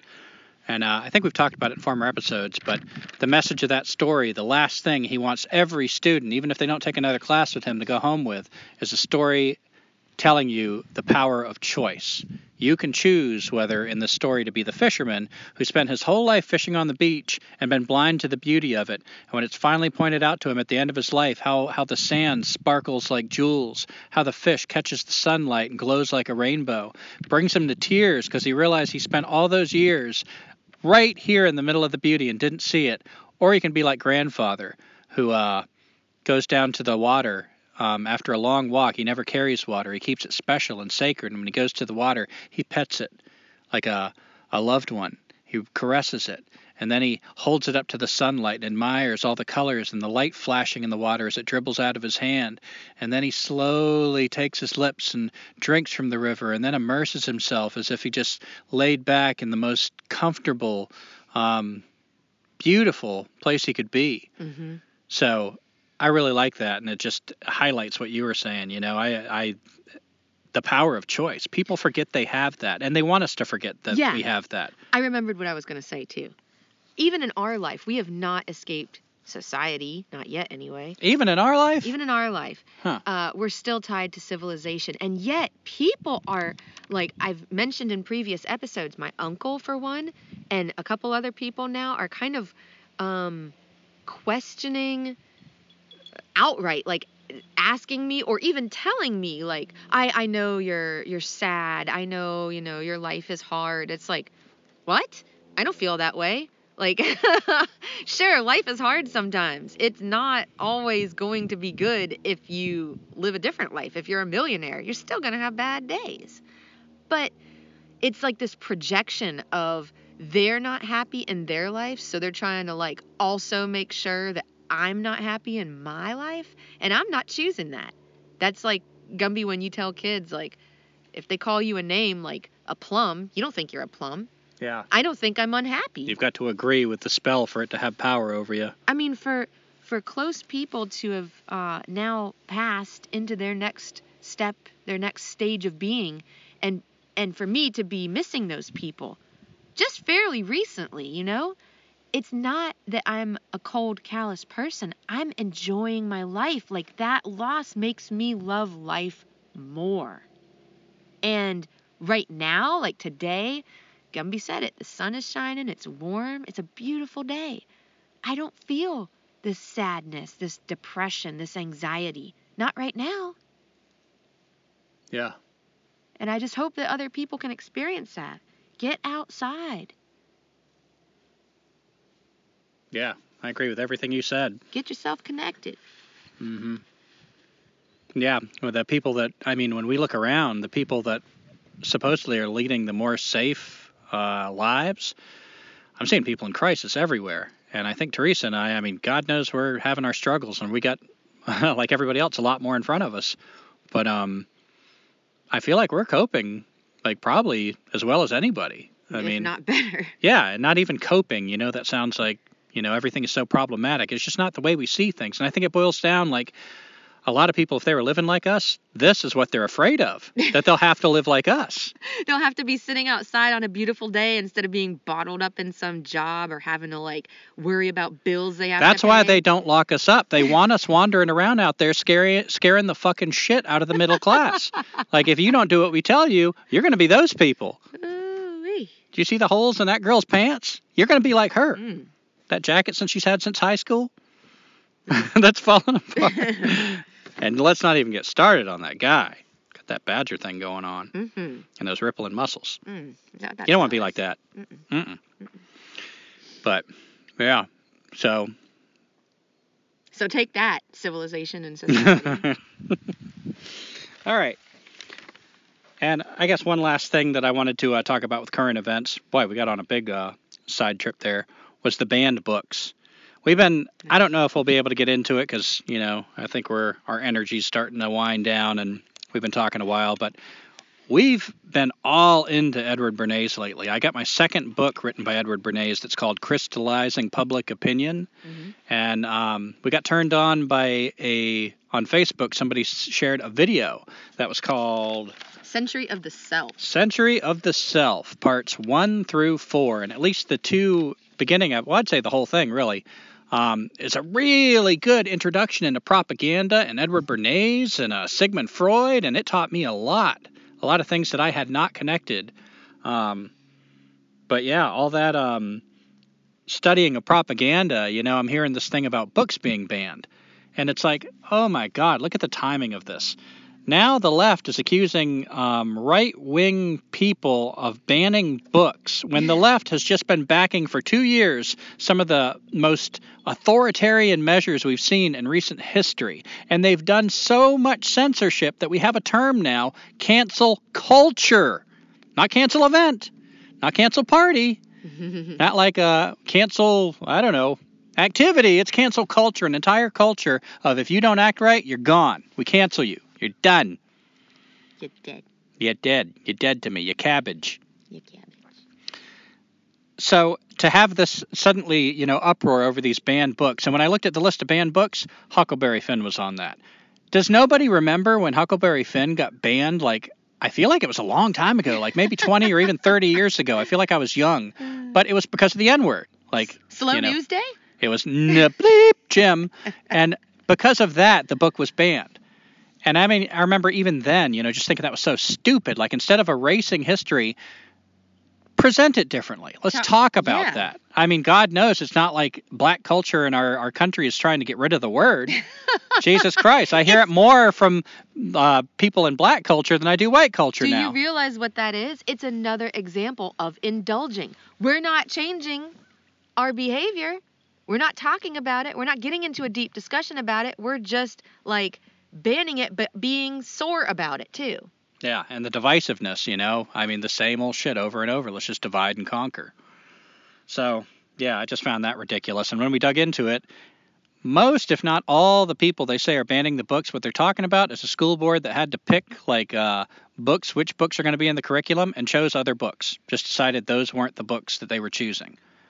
Um, I haven't personally, I'm not saying it's not out there, I just haven't run into it yet, but a lot of those stories go back to that. I don't know if anybody's actually banning books hmm the way the left tried to do with Huckleberry Finn, Well- who they're now putting on the list that the right wing's trying to ban. And the uh, the gender queer books that we talked about, I forget in what episode. Oh, but yeah, it there the, was that one. the really like really um too graphic I didn't even think of that as a book. It's pornography. yeah too graphic of a book that you know details like wearing a strap on penis for you know lesbians or or whatever gender queer neutral whatever fluid things um that doesn't need to be in the school i just don't understand like maybe it sh- i don't know I, I just don't feel like children need to have that in their libraries so I, I think that probably is one of the, the sore spots. Like, oh yeah, tit for tat. Like, you're going to ban this book? Well, we're going to bring up all the books that you banned, you hypocrites. Mm-hmm. Ignoring their own hypocrisy. Amen. You hear the chorus frogs and you got distracted, didn't you? Well, I was distracted, but yeah, I do hear the chorus frogs. Yeah, And, uh, that Century of the Self, though, that's really interesting, and you can watch it for free on YouTube, at least uh, in February 2022. Oh, I know what I was uh, trying to recall.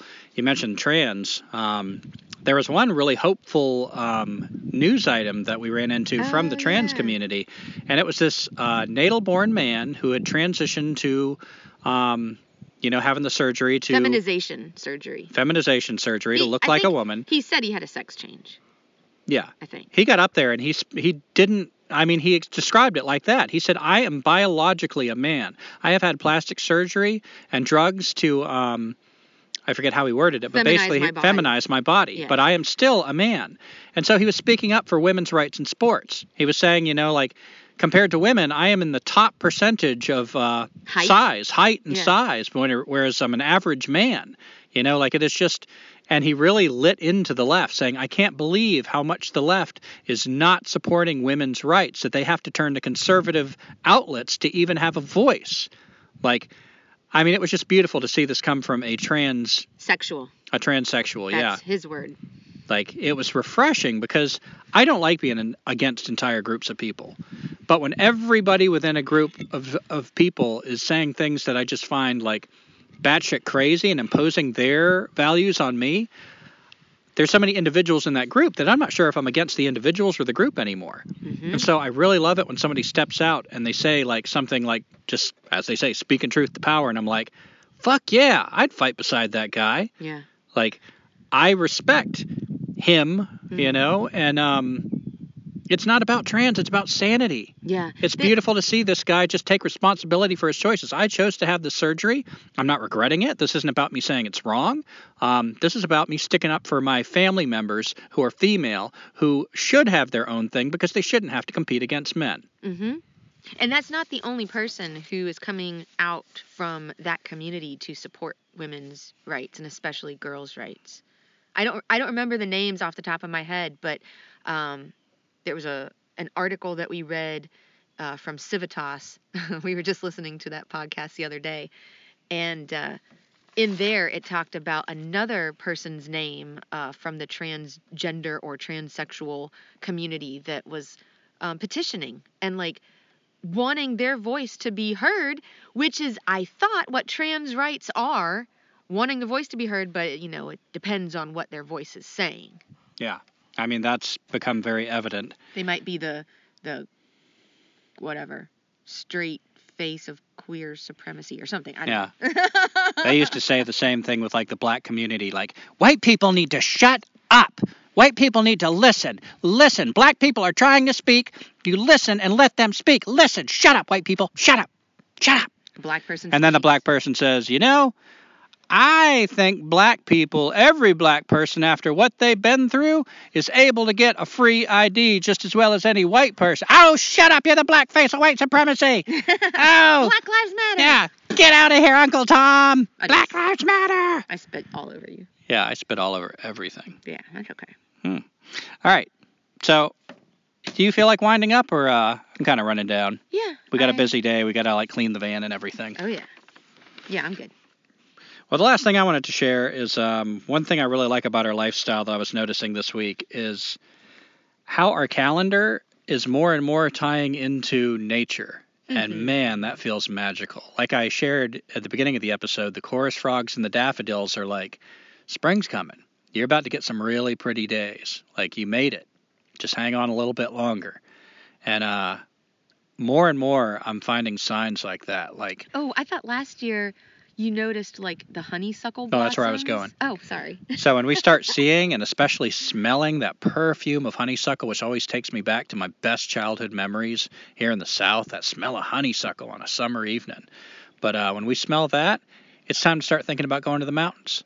Like And pretty soon, we're gonna it's gonna get too hot. The bugs are gonna get too bad. So it's sort of like more and more. I find that instead of like I don't know, having to figure things out arbitrarily, nature is becoming like more and more my guide, and that is beautiful. I'm so thankful for that. And when summer is like dragging on, and I'm so like, oh my God, I can't wait till it cools off again. There's another sign I noticed a long time ago when I was a groundskeeper. I start seeing the tulip tree leaves turn yellow. Hmm. More, you know, like they start increasing in yellow, and that's my first like autumn's coming. Just Mm. hang in there. It's Nice. about to get cool. Nice. Yeah, and I was I was just thinking about that intoxicating smell of the honeysuckle, and it's so hard to leave because you don't want to leave when it's just about to be really pretty. But on the other hand, especially if you time it just right, you might be able to inc- like have the honeysuckle here in the middle of the state and the honeysuckle in the mountains too. Have we done that before? Run into honeysuckle up there? I'm sure it's there. We just have to know. Like this year, I think we're starting from a different side of the parkway, so we might be f- far enough south. And the longer we do this, I'm sure the more like pieces will fit together because I know in the spring between the daffodils and the honeysuckle, there's a whole series of things that probably have significance I haven't tuned into yet, like the Johnny jump ups and the violets and the dandelions and I mean it's springtime, you know? Yeah. The trout lilies are like coming, that's going to be one of the next signs of like Mhm. spring is almost here. The ephemerals. Yeah, the spring ephemerals. Ephemerals. All right, so I'm going to read our listener right in, and this is Tim from Maine, and he Hey, was Tim. responding to mile marker 113, roadkill, warm sex, and spoiler: The Matrix sucks. so let me see if I can dust off my Maine accent oh here. Oh boy. Do you need a tune? And uh, me me me me. That's those are those are the words for Maine. Me me me me. Oh, I get it. I Yeah. get it. Main abbreviation. Yeah, ME. So uh, this was when I had gotten kicked off of Facebook for a short time, gotten a bunch of restrictions, and just getting gotten back on. So Tim says, just giving you some traffic so Facebook knows their censorship is silly. You must have gotten to the good part of season six alone, and Jordan's take. He was the first to make the leap to big game. Funny, before the new Matrix movie came out, Public Radio, Propaganda Network Central, had a 30 second blurb on the movie saying its real meaning was transgender agenda. Then off they went, towing the COVID thing.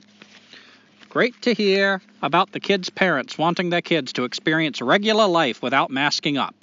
And on the friction fire thing, if you get cold temps, try a chunk of ice before the ba- for the bla- bearing block.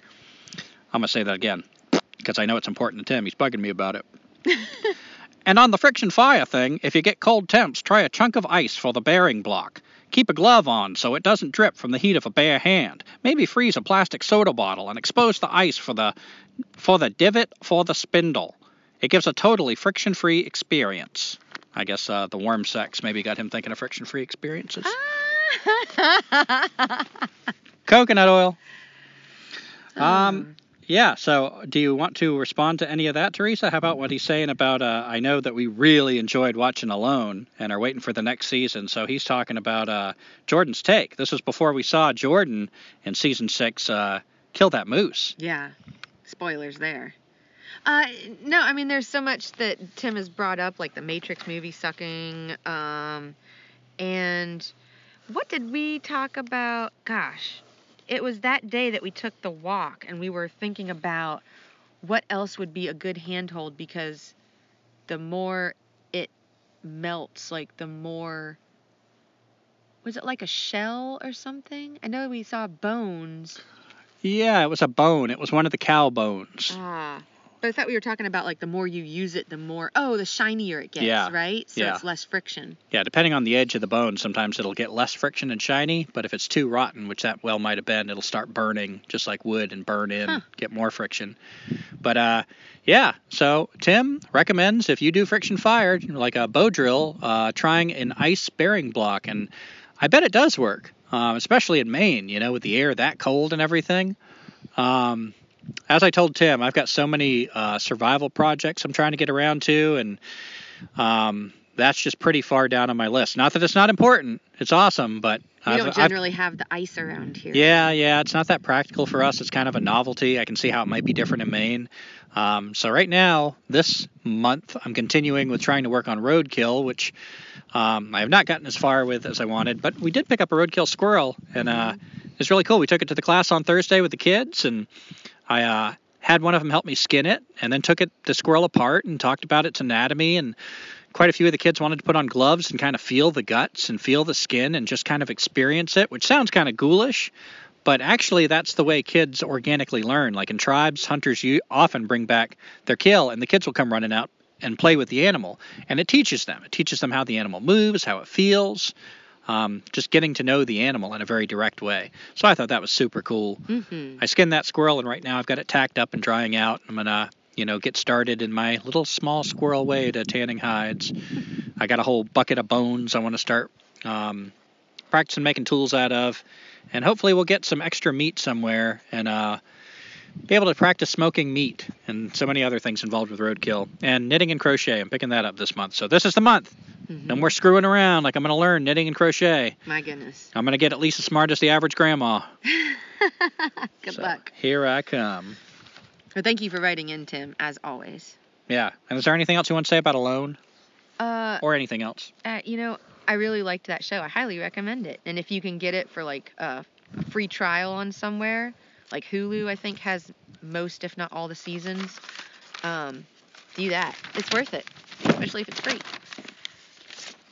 hmm So if you want to contact us with any questions, comments, criticisms, uh, love notes, uh, Dick pics. I was I actually thought of dick pics. I'm gonna I'm gonna veto the dick pics. but uh, any female nudity, we don't want to traumatize Teresa. She's Oh, kind of a prude. God. Come on. And uh, face. I am we, a prude, though. yeah, I know. Okay. That's why I said that. And um, we have a Facebook page found at Escaping Society, which uh, we just shower with pearls of wisdom and odd news bits and uh, Mm. videos and such. Um, we have a website, www.escapingsociety.weebly, B as in um blooming daffodils. Oh, there we go. Dot com. And we have a donate button. If you are so moved and would like to give us a donation, we welcome all donations. It helps us get on down the road, um, live our hobo lifestyles. So if you feel like you've uh, benefited enough from our podcast in any way, consider giving a donation. And there's a big yellow donate button on our website. Um, And and really look at the website. I mean, I know you've got a thousand things just like Gumby has on his list. I ain't got shit on my list, but you know, making a shelter and stuff. But uh, there's there's still a reading list of recommended books as well as our everything is grossly neglected. grossly neglected, but um, some movies uh, that used to have working links, like documentaries and whatnot. But just some things like if you're uh, maybe you're having a cold winter day right now, you're not having the nice warm sunshine that we are. Uh, read a book, watch a show. And Century of the Self was pretty good. It was, it was entertaining in a documentary way, which I like. Oh yeah, each one of those parts were about an hour long. So good. If you've got some time and you just want to watch about an hour long of some video, Century of the Self, man, Mhm. mind blowing. Um, hmm, and please give us a review, five stars if you think we deserve it. Uh, we love a written review, and we have a YouTube channel. Again, like everything else, kind of neglected. We haven't done a video in a while, but the stuff on there um, can be helpful. And is there anything else? Thanks for listening. Yep. I love you, Mom.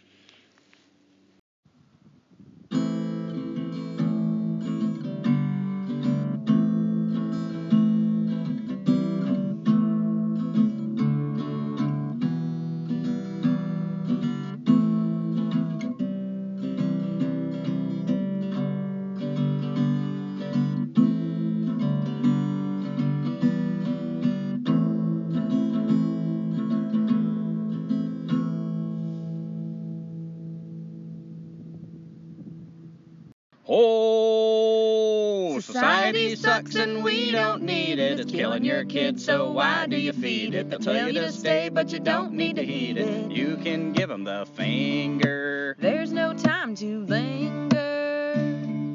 So, thank you for listening to our song. It's not very good and it went kinda long. Don't care if you like it, cause we'll be gone over that next horizon. We ain't got no.